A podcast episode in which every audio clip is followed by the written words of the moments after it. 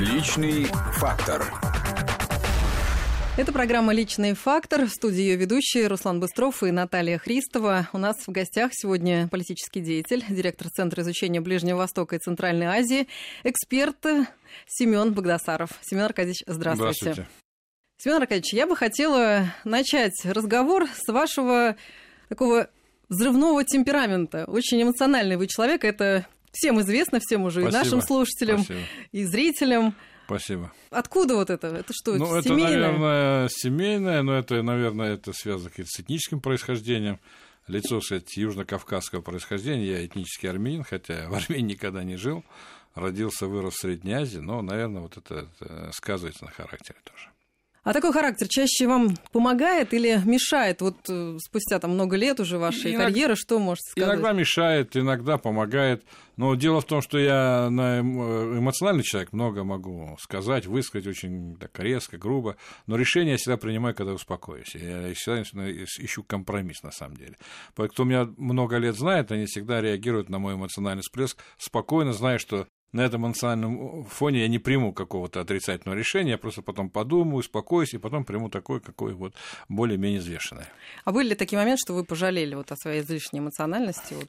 Ну, это часто бывает, э, когда накричишь там... Все-таки на- самокритично. вы Да, на какого-то близкого человека, думаешь, что я накричал, зачем накричал, вообще человек не виноват. Ну, так как люди многие, э, которые меня знают со мной много лет, это нормально воспринимают, ну, а, а бывает так, что мало человек, он начинает обижаться. Ну, потом понимаешь, что зря обижался. Ток-шоу, это, наверное, помогает, да? Семен Аркадьевич, как знают наши слушатели, постоянный участник различных телевизионных ток-шоу, постоянный эксперт радио Вести ФМ. Вот как вы считаете? Вот Ну, э, это моя черта характера, я думаю, да, потому что если человек эмоциональный, он, как сказать, прямолинейный, говорит то, что он думает.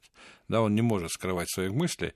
И я, насколько я знаю, моим ну, скажем так, болельщикам это очень нравится, когда так эмоционально, когда спокойно, вот как я на радио бываю, или как вот у Соловьева один на один, я там веду очень себя сдержанно, да, так, когда нет оппонентов. Когда есть оппоненты, ну, тогда я не выдерживаю, и, в общем-то, э, проявляются эти черты характера вот такого взрывного плана. Жесткий, бескомпромиссный, вы на экране, а вот какой дома вы? С близкими? Э, С близкими тоже бывает иногда эмоционально, но могу накричать, хотя последние годы стало намного спокойнее.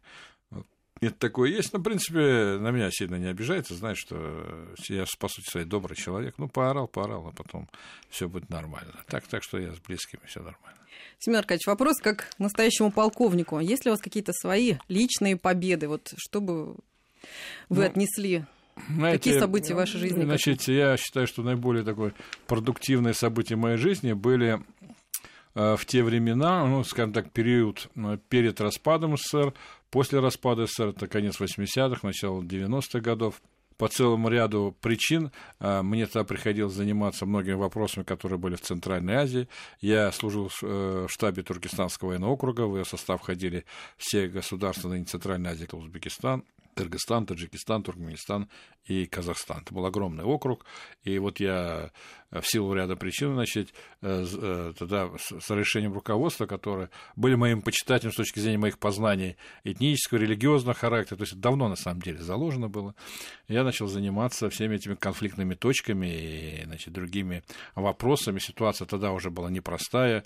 Я напомню, были ферганские события, очень трагичный ме- межэтнический конфликт, и события в Аше, а потом гражданская война в Таджикистане, а этому предшествовали несколько более мелких э, ситуаций. Вот я вот объездил в это время почти всю Среднюю Азию, да, побывал, скажем, от Кустана, это почти Сибирь Казахстане, я помню, с Ташкента вылетал, значит, э, в рубашке, ну, там, с человеком одним, он говорит, «Э, ты возьми хотя бы китель, но я взял плащ, и не пожалел, мы прилетели в Сибирь.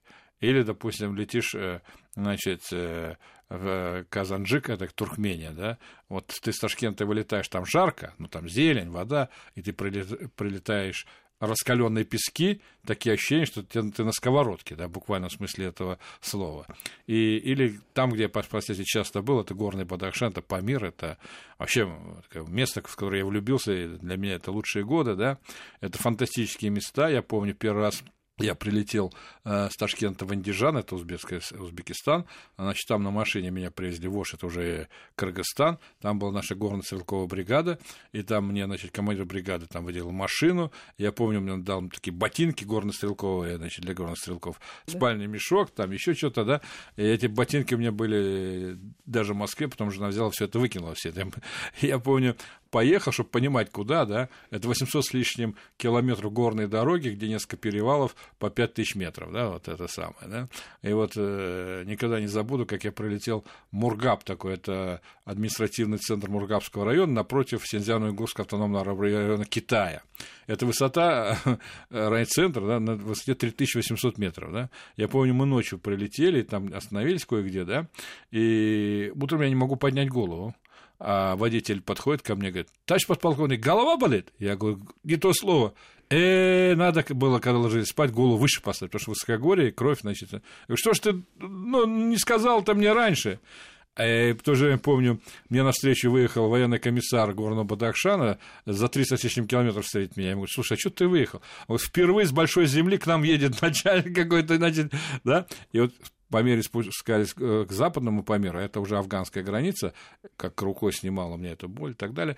Я в этом потом регионе был во время гражданской войны, и вообще очень своеобразный регион. В общем, вот это, это были годы что такого вас бурного забросил? Почему именно этот регион так вот сложился? А, ну, я да? всегда интересовался религиозными этническими особенностями. Я родился в Ферганской долине, это тоже условно рядом, там, ну, 800 с километров, но это...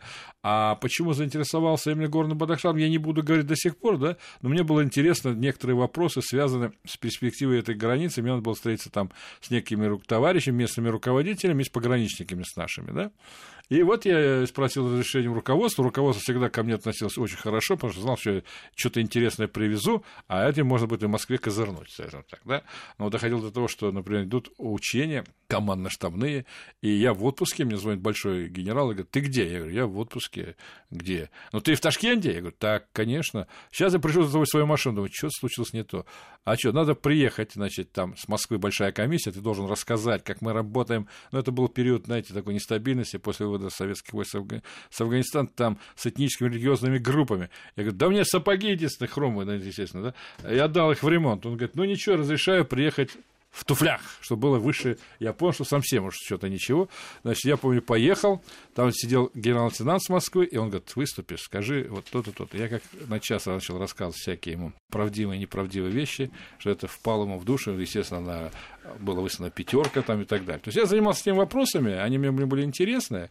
А для многих это тогда была забытая вещь, да, потому что ну, со времен 40-х годов никто не занимался этим вопросом. Ну, сейчас тут равных вам в знании да, вот этих всех ну, межэтнических групп межзвездных ну, я нет, это не только в теории, я в практике, значит, почти. Там в Горном Бадахшане жила и живет большая исмаилитская община, да, ее последствия, работая с ней, я на этой основе познакомился с руководством, мировым руководством Исмаилитской общины, и неоднократно встречался с Агаханом IV, в том числе организовал уже вот после э, распада СССР встречи Агахана IV с рядом наших руководителей российских, да, это касалось работы нашей во время стабилизации ситуации в Таджикистане и целый ряд других вопросов, это вот, вот оттуда, в общем-то, и шло. Александр Николаевич, а вы с детства уже понимали, кем вы будете? Что будете военным? Ну, слушайте, я детство что будете мое... именно этим регионом? Нет, детство мое прошло в Средней Азии, да, это в глубинке, есть такой город Маргелан, это Ферганская долина, это такое вот очень патриархальное место, да, когда я шучу, я жену спрашиваю, ну кто у вас в Ульяновске родился? Ну Ленин и Керенский, кто они такие? Да никто. А у нас столько Курбашей, это руководитель басмаческого движения, Мадаминбек, Куршермат, чтобы вы понимали, о каком регионе идет речь и много чего другого, да. Значит, э, а, конечно, я не думал, хотя мой брат был тогда э, офицером, да, последствия его сейчас нет живых, значит, он был пограничником. Я помню, пошел военный комиссар комиссариат э, города решил поступать, военный институт иностранных языков, как он тогда назывался, да, и я помню, сказал, а куда хочешь после? Я говорю, вот туда-то. Я помню, военком долго улыбался и смеялся, он не мог понять. Говорит, слушай, зачем тебе это надо? Давай мы тебя сделаем танкистом, поешь в танковое командное училище. А через много лет я уже был майором и был командиром последних курсов в этом самом военном институте, где были курсы, которые готовили в Афганистан, десятимесячный курс, изучали язык Дари и много чего другого. Я был командиром этих курсов в военном институте. Я понял, почему он улыбался. Потому что поступить туда, в те времена надо было быть величайшим блатом. Там учились только, я здесь блатные. Может, отсюда и многие наши проблемы были. И, ну, я сказал, ну что, судьба как-то привела меня все равно вот туда, куда, значит, я, в общем-то, мечтал, поэтому думал ли я, что буду военным? В общем-то, да. Ну, кем вы мечтали-то, вот, когда да, ребенком? Я, я вам сказал, кем мечтал, да, но вот получилось так, то есть у меня тяготение к этим всяким, всяким нюансам, связанным с этнического, религиозного плана, регионом э, изучения, это всегда было, я знал, что военный институт есть, где готовят языки, да, восточные, вот я учился на этом Дарье. А помните что-нибудь э, из языка Дарьи? Ну, конечно, я помню. Я вообще-то, строго говоря, нам выдавали диплом переводчика языка Дарьи, переводчика референта. Да, Дарья – это диалект персидского языка, ну, он распространен в Афганистане, хотя таджикский язык предельно похож на него. Я помню, когда э, в Тегеране через много лет, я так получилось, встречался с Рафик Дустом. Рафик Дуст переводится как «товарищ друг». Это никто иной, как первый командующий корпус стражи исламской революции при имаме Хумени. Понимаете, что это такое? Но в то время, в то время он возглавлял так называемый фонд обездоленных. Это такой фонд был в Иране, и он, если не ошибаюсь, до сих пор есть, когда все имущество Шаха оценивают там по 4 или 5 миллиардов по тем ценам еще 90-х годов, был, значит, 80-х э, годов, был э, отобран у Шаха, и на этом базе создан фонд, откуда шли дивиденды для обездоленных, ну, для определенных слоев населения. И разговаривая с ним, он говорит, ах, вах, вах, дари лучше персидского языка. Я говорю, почему? Ну, сейчас не знаю, как деликатнее сказать. Наш великий персидский язык был засорен языками арабскими. А это в горах до них не дошли сильно. И он сохранился, так сказать, вот в таком виде, да. Хотя со временем, конечно, это все забывается, потому что э, меньше общаешься, да, ну, стараюсь как быть на, на рынке, стараюсь говорить на узбекском. Узбекский язык – это язык детства, да, там, так сказать, и на языке Дари – это таджикский язык, по сути, да, вот не по сути, а так есть. Ну, в афганском таджикском языке очень много русских слов, да, а там, естественно, э, их э, мало. Ну, со временем забывается. А вы бываете на своей родине сейчас? О, давно не был в Средней Азии. Я Средняя Азия, если вы считаете историческую родину, то моя историческая родина – это этнический армян, это Армения. Я там был один раз, когда было землетрясение в Ленинакане, а один раз достаточно давно проездом в Ереване. И то Ереван даже не увидел, что это такое. Вот это, если говорить об исторической родине. А как давно вы были в тех странах, э, которые изучаете? Да я в год несколько раз летаю туда. Куда? Кстати.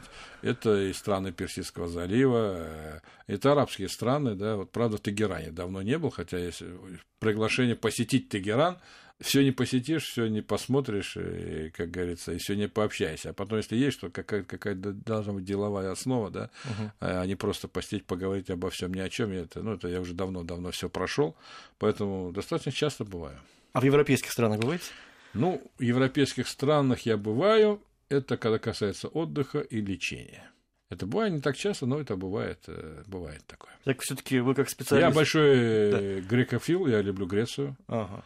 А, я вообще к греческому народу отношусь по-особо хорошо. Это связано с моей любовью к истории, потому что история Византийской империи, я вот э, тут продвинут как ни, ни по какому вопросу. Я очень хорошо отношусь к Германии. Я, мне нравится Германия, так, кстати, как люди там относятся ко всему, что, чем они занимаются. В общем, так. Так мы все таки Европа или Азия? Мы, Россия? Да. Мы Россия. Мы большая, огромная страна, мы не можем по, даже по географическим понятиям отводить. Вот мы часть в Европе, а часть в Азии. Ну вот э, у нас своеобразная ментальность, да, такая. Она... Потом у нас разные народы живут, да. Если мы с вами мы, мы мыслим по-европейски, близко к европейцам, да, ну, какими-то там нюансами, да и Европе, греки европейцы, европейцы, немцы европейцы, итальянцы, европейцы, но они разные. Разве можно сказать, что грек и немец одно и то же. Да нет, конечно, абсолютно разные вещи. Вот это разгильдяйство греческое, оно как, как, тоже, как говорится, привлекает. Да, там, так, не совсем э, четкость э, там если бы сказал, приду два часа, не значит, он два часа придет тебе, да, там. И немцы, это совсем друг, разные народы, да, но они тоже европейцы, поэтому европейская или азиатская ментальность совсем точно. В каждому народу своя, своя э, ментальность. Эти народы могут жить рядом, но ментально они другие. Турция и Греция – это соседние страны, но совершенно разная ментальность. Она обусловлена и религией, и своеобразие истории, да, и многими другими э, значит, нюансами этнического и религиозного характера, которые отложились на психике этих народов, на психологии этих народов. Поэтому они разные. Мы сейчас должны сделать небольшую паузу, послушаем новости и вернемся к нашему разговору. Личный фактор.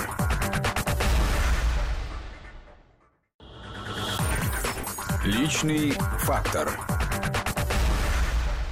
Продолжаем разговор. Напоминаю, что у нас в студии Семен Богдасаров. Семен Аркадьевич, вы в 93 году были награждены секретным указом. Закрытый указ. Закрытый. За а, операцию в Афганистане. Да, правильно я понимаю? Это в приграничном районе, таджикско-афганском приграничье, скажем так. А когда срок давности, там какой по секретности? Вы знаете, я даже не интересовался срок давности. Я помню, что... Мне даже не знаю, можно говорить, нельзя говорить. А, Давайте значит, скажем и посмотрим потом, э, можно да, да, да, не, ну, наверное, можно сказать. Это было связано... Это была гражданская война в Таджикистане. Угу. Это был Памир, Горный Бадахшан. Там была очень непростая ситуация. Она была связана с тем, что Горный Бадахшан, с одной стороны, это был тыловой район оппозиции, да, который воевал, а с другой стороны, там находились наши пограничники, и в целом население относилось к нам дружно, скажем так. Так как я до этого часто там работал, ну, как бы деликатно у меня были друзья везде, скажем так, да. Uh-huh. И когда передо мной стала некая задача, я, естественно, был там и, значит, э, э, как бы, мягко использовал э, свои возможности стабилизации ситуации в этом регионе. Регион был очень непростой, да, но при всем вот после этого мое руководство решило представить меня, когда я там значит, э, она узнала там не от меня, а от некоторых других товарищей, говорит, ну, слушай, давай к ордену, тогда 93 год, тогда орденов э, российских не было, советских не было, самая высшая награда был орден за личное мужество, но так как это был еще советский орден, там было написано СССР, то сделали как-то хитро, взяли СССР, убрали, угу. и это уникальный орден, то есть это орден за личное мужество, советский, но вручаемый в российский период, да, вот без, без этой надписи СССР, и вот меня представили к этой награде, после всевозможных там процедур бюрократических, мне его вручили, вот, э, если не ошибаюсь, это был сентябрь 93 -го года, да. Ну, есть такой Леонид Григорьевич Ивашов, он тогда очень тоже ходатайствовал по этому вопросу,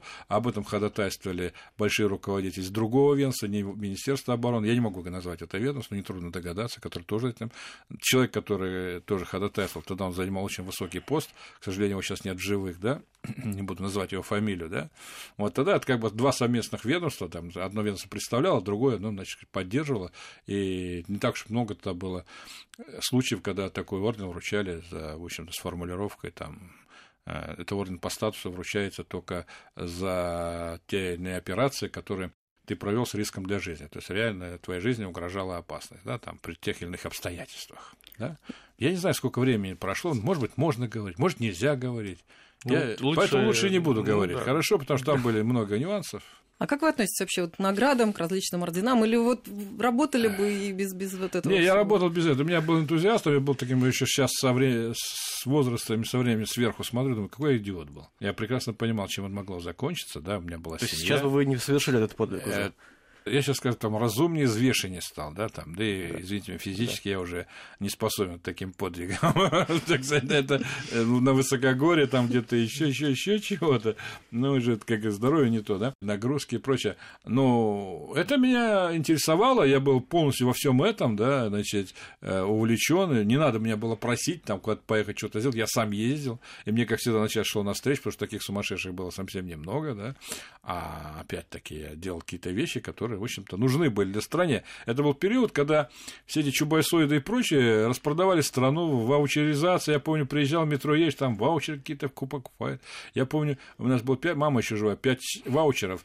Надо было обменять не лучше на бутылку водки, как 5 бутылок водки. Куда-то не канули. Вот в этот период, чтобы вы понимали, вот мне приходилось этими вещами заниматься, и я очень доволен, что этим занимался. Я сейчас, ну, скажем так, я то же самое повторил бы, да, но если было бы здоровье, там, энергия, то А всё... как вы пошли в политику? Военный человек? Человек. Политику, вы так говорите, как будто военному человеку нельзя политику. Вы посмотрите, кто у нас политикой занимается. Прости, Господи, э, ужас приходишь. Значит, мне э, значит, пришли люди и сказали, ты в Думу будешь избираться? Я говорю, да не знаю, давай поговорим. А куда? Вот потом давай справедливая Россия. Ну, вот я оказался справедливой России. Да? До этого был член только одной партии, назывался Коммунистическая партия Советского Союза. Не надо путать с Коммунистической партией Российской Федерации, очень, очень Значит, разные вещи, хотя я к многими руководителями КПРФ работал, я очень долго работал значит, Юрием Маслюковым, да, это легендарная личность, да, мы были, он был старший товарищ, друзья. Я работал с Валентином Александровичем Купцовым, но то, что сейчас я вижу, это вообще, это не хочу комментировать, да. И я оказался в этой фракции, если вы спросите людей, которых в то время работали со мной, даже того же Владимир Вольевич Жириновского, он вам скажет с уважением.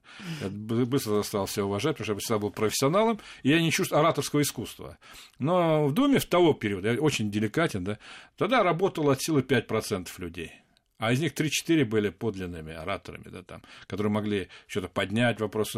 Остальная масса дремала. Это был помню, пласт. Помню Если вы времена. думаете, что этот пласт был политиков, Тогда ваш вопрос, почему я пошел политиком? Значит, а вот эти вы правильно пошел. О Жириновском заговорили, а вас часто с ним сравнивают. Вот по Меня же Владимир Вольфович, значит, я вам сейчас скажу вещи, которые мало кто знает. Я был помощником Владимира Вольфовича Жириновского в 93 году. Ну, я, правда, так, э, я там еще служил, и как я там оказался своим помощником нештатным, естественно, я не буду рассказывать, да, и не буду рассказывать, что потом последовало, но это была плодотворная работа, надо дать Владимиру Вольфовичу, этой энергии тоже было много, да, поэтому, когда я оказался в Думе пятого созыва, мы долго не общались, но он быстро очень меня зауважал и начал уважительно говорить с трибуны, поэтому, когда мне говорили, Семен Владимир Вольфович очень тонкий психолог очень тонкий и умный психолог. Он знает, похвали меня, и у меня рука не поднимется на него, на это самое.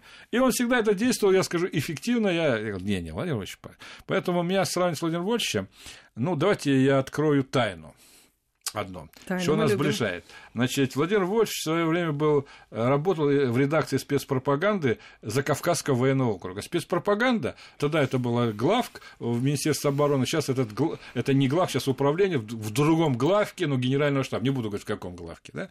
А это специфичная вещь, пропаганда, которая занимается на населении вооруженной силы противника. Да? То есть это не на свое население, а туда. Да? Естественно, туда отбирали людей с языком, со знанием т-т-т-т-т, и, естественно, хорошими Э, способностями оратора. Вот он два года прослужил там после военного вуза.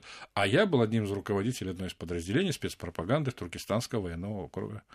Что я там уже как кадры, понятно, да? То есть спецпропаганда такая была очень хорошая школа. Э, и я вам скажу, что там в советское время э, были люди, которые способны были этим заниматься и на практике, да?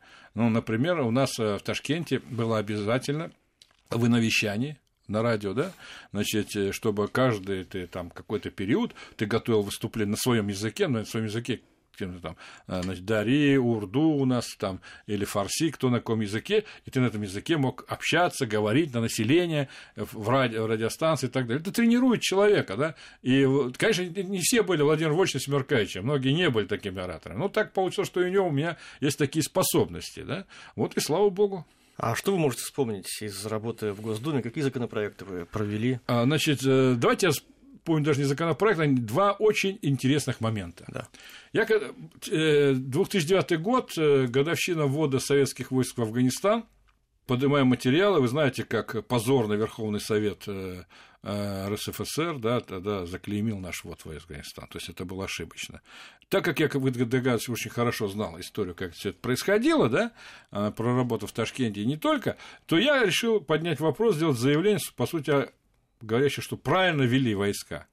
И вот тут началось самое интересное. Все были против, а я еще из так называемой оппозиционной партии. Все боятся с начальства. Не буду называть фамилии, я нашел за пределами Думы очень больших людей, которые еще большими людьми договорились и дали добро. Но я помню, как на заключительном этапе, не буду опять назвать фамилии, значит, мой вариант заявления смягчался, переделывался, вот другое ведомство отправлял. Но факт остается фактом. Я получил трибуны, из трибуны которых я убедил, что вот войс был правильно. Кстати, у нас была стычка Владимир Вольфовичем, это была последняя стычка, после этого э, все понял, что со мной... Ну, в ток-шоу уже иногда так, да, Нет, это не, ну, по-дружески, по-дружески, это не то, нет. Тогда было, значит, значит, и вот это, это первое. Второе, значит, это решение гражданства министра иностранных дел Грузии Вашадзе гражданство Российской Федерации. Да?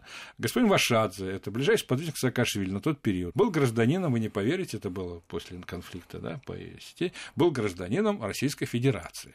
Так как, согласно Конституции, мы не имеем права решать гражданство, то я придумал многоходовку. Как эта многоходовка делалась? Я выступил с предложением, протокольным поручением лишить его гражданства умные люди, которых до сих пор даже стали с трибуны сказать, Смеркач может, но нельзя решать города, потому что Конституция. Я говорю, ай, молодец, слушай, как ты правильно сказал, естественно, известная партия проголосовала против, вся оппозиция проголосовала за. Это коммунисты, ЛДПР и Справедливая Россия, да? Ну, так, так, так сказать. Что я делаю дальше? А дальше я делаю так, что вся грузинская оппозиционная пресса начинает кричать, когда наши дети погибают, а Вашадзе гражданин России. Начался шум, гам в 5 утра мне это я так в, упрощенном виде это говорю. 5 утра мне звонят. Смеркаешь, здравствуйте. Вы знаете, Вашадзе не гражданин России. Я даже не понял, о чем я говорю.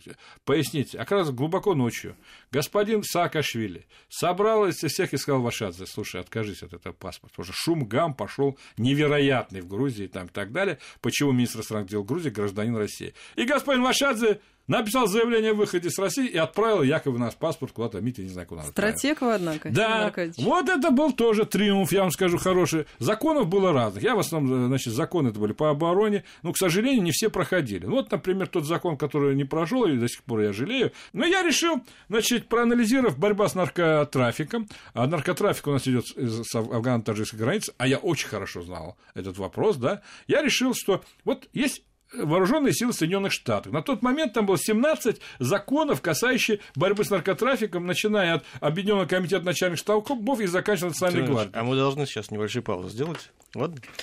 Вот. И э, вернемся. Личный фактор.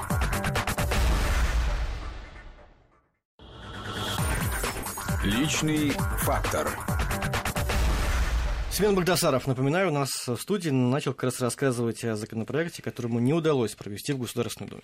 К сожалению. Так. Значит, э, естественно, я сказал, у нас есть 201 база в Таджикистане. То, что она расположена неправильно, я сто раз говорил, это 201 база, это бывшая 201 дивизия Туркестанского военного округа. Как вы знаете, нетрудно уже сказать, я прекрасно владел, кто где расположен, да? Я сказал, почему она до сих пор там расположена? Ладно, она с точки зрения военного политики неправильно расположена, потому что она расположена так же, как располагался наша 201 дивизия. Сейчас она, кстати, хуже еще расположена. Не буду я это, это, туда влазить, потому что ну, в то время у нас были пограничники, пограничники, да, на афганской границе. У нас был через э, горы Бадахшана горно-стрелковая Ошская бригада. Слева был 108-я Термесская дивизия. Сейчас ничего нет, а это все там стоит. Ну, надо ее передислоцировать туда, туда, туда. Ну, хорошо, говорю, почему она не наделена правом борьбы с наркотрафиком? Вы представляете, несколько тысяч наших военнослужащих, наркотики идут, сот, э, сотни тысяч у нас умерло за несколько лет, Наше начальство говорит, год умирает 50, 60, один договор до 100 тысяч. А почему она не участвует? А потому что закона нет. И вот я сделал закон. Приходит правительство Э, за подписью очень уважаемого человека, они все уважаемые, кто начальники, да, значит, бред сивой кобылы. Там написано, Типа алюминий, он есть алюминий, а не алюминий. Борьбой с наркотрафиком должен заняться ФСКН, тогда был, помните, э, госнарконтроль. А армия должна вот этим заниматься.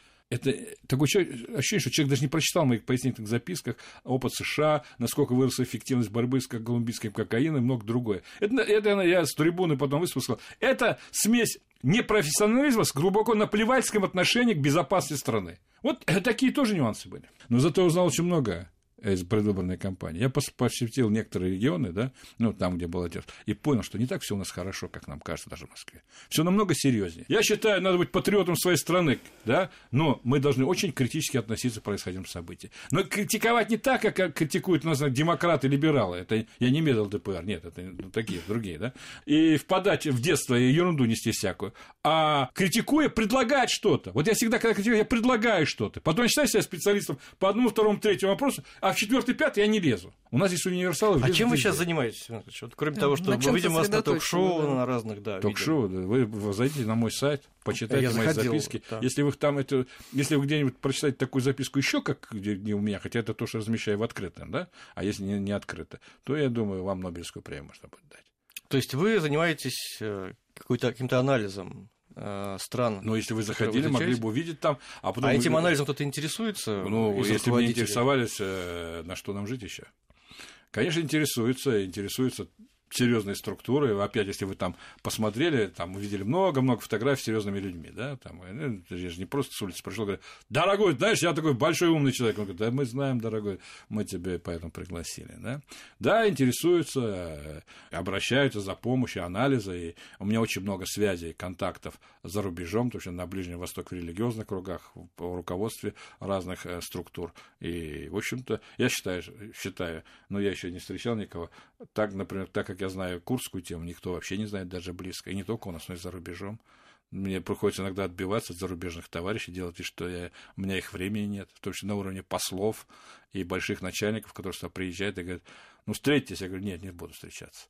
Я не люблю встречаться с послами некоторых государств, потому что прекрасно понимают цели какие. Правда, потом приходит посол другой страны, который вообще не должна интересоваться этой темой. Но такое ощущение, что кто попросил посол другой страны, больше старший начальник. Поэтому времени-то особо-то нет, вот такими вещами заниматься. Ну, ерундой я никогда не занимался. А чтобы пополнять знания свои, актуализировать информацию, чем прежде всего пользуетесь? Что читаете? Я считаю, что для того, чтобы ты мог быстренько ориентироваться в современных делах, надо владеть фундаментальной информацией по тому или иному вопросу. Отсюда мои знания в этническом плане, религиозном плане, глубокое познание значит, специфики психологии того или иного народа. Не зная это, это не знаю, как дважды два четыре, все равно, что претендовать, что ты знаешь высшую математику. Это тогда здание на песке без фундамента. Отсюда я быстро моментально улавливаю, я могу вообще одним глазом взглянуть, что-то происходит, сразу сказать, что там это соответствует действительно, зачем это закончится, зачем это закончится. Когда меня спрашивают, откуда ты это знаешь, и как у тебя точно все это анализ происходит, и ты предугадаешь события, я говорю, это на уровне психологии, это на генном уровне. Это, это вот здесь талантливый слесарь, физик, ну, я вот в этом плане уродился вот таким. Это где-то на генетическом уровне. Я чувствую просто регион и так далее. Если я не чувствую регион, я не могу о нем говорить, я не знаю его. Что можно рассказать о вашей семье? Что вы можете нам рассказать? Э, женился в 1975 году, будучи курсантом четвертого курса танкового, Ульянского танка командного училища. С тех э, пор живу с женой, она уже, естественно, на пенсии, с двое детей, дочка и сын. У меня типичная советская российская семья, обычная семья. Я считаю обязанностью себя как мужчины, как мужа, как главы семьи обеспечивать семью всем необходимым, чтобы семья жила нормально. У меня патриархальный взгляд на это дело. Мужчина должен обеспечить семью, должен быть главой семьи, а жена создавать условия вот в доме, да, там. Вот это главное предназначение мужчины. Сейчас, насколько я знаю, что-то это дело как-то слабо пошло. У нас сейчас не поймешь, кто главный в семье, кто снабжает семью. И отсюда, мне кажется, Бог знает, что я противник таких отношений, я традиционный патриархальный человек. А право голоса есть уже, да? Ой, мне, я в некоторые вопросы вообще не вмешиваюсь. Там какие-то... Конечно, есть. Ну, как, какой жены не будет права голоса? Но главный голос у меня по стратегическим вопросам. По нестратегическим я, я А детей своих как воспитываете? В каком духе? У меня сын знает больше, я думаю, об истории Ближнего Востока, чем я сам. А сколько ему уже лет? 28. Угу. Ну, тенденция. Ну, дочка, она... Ну, дочка женщина. А ей вот сколько? так вот. А, а ей уже 39. Ну, это, ну, дочка. Дочку тоже надо воспитывать, да, но главное воспитывать мужчину. А дочка, мое отношение такое, что женщина предназначение, и это не относится к присутствующим или отсутствующим, она может работать еще, она должна обеспечивать уют в семье. А деньги основное, и вообще все, что касается стратегического решения по семье, должен принять мужчина. Если он принимает, то тогда мужчина, если он не принимает, он не мужчина. Тогда вообще непонятно, зачем это. Для статусности нужен этот э, человек, и для чего он на диване валялся там, и там с двумя выходными и работал. Я, и у меня нет выходных. Вот я уже человек, мягко говоря, не молодой, но у меня выходных нет. У меня выходных тогда, когда организм вырубает. Вот я вырубаюсь, уже я чувствую, меня шатает. Я должен отдохнуть. А так я не отдыхаю вообще. А я не понимаю, зачем отдыхать? С семьей сходить куда-нибудь. Куда съездить? сходить? На природу можно съездить. Какую природу? Да, пожалуйста. Много Русскую всего, природу. Да Березки, шашлыки. Пусть семья ездит на природу, там шашлыки кушает. Мужчина должен работать постоянно. Когда я был на природе, ел шашлыки, я не помню. Это, кажется, было тогда, когда служил в Крыму. Это были 70-е годы. Как-то ездили на шашлыки, помню. Но в Крыму. Семен Аркадьевич, время подходит к концу у нас программы. Да. О себе одним словом. О себе одним словом? Да ничего нельзя одним словом. Я, кажется, вам все рассказал уже и так много чересчур. И даже покритиковал неких людей, может, которые не стоило покритиковать. О чем мечтаете? О чем мечтаю, чтобы здоровье сохранилось. Здоровье, к сожалению, со, временем оно не прибавляется, а убавляется. Да? И это для меня очень важный момент. Вот когда послушаешь словно Мясникова, да, надо заняться здоровьем. Надо похудеть, надо более здоровую пищу есть, надо заниматься физическими упражнениями, пить какие- какие-то препараты, чтобы не сгущалась кровь. Ну, с завтрашнего дня, не с сегодняшнего. Да, Мясников уходит, и вы забываете об этом. Да? А Мясников уходит, я забываю об этом, но потом вспоминаю, когда что-то такое. Нет, в общем, здоровье, мне нужно здоровье. Здоровье Мы вам его и желаем, Семен Спасибо большое. Спасибо, что пришли. Семен Богдасаров был сегодня. Личный фактор.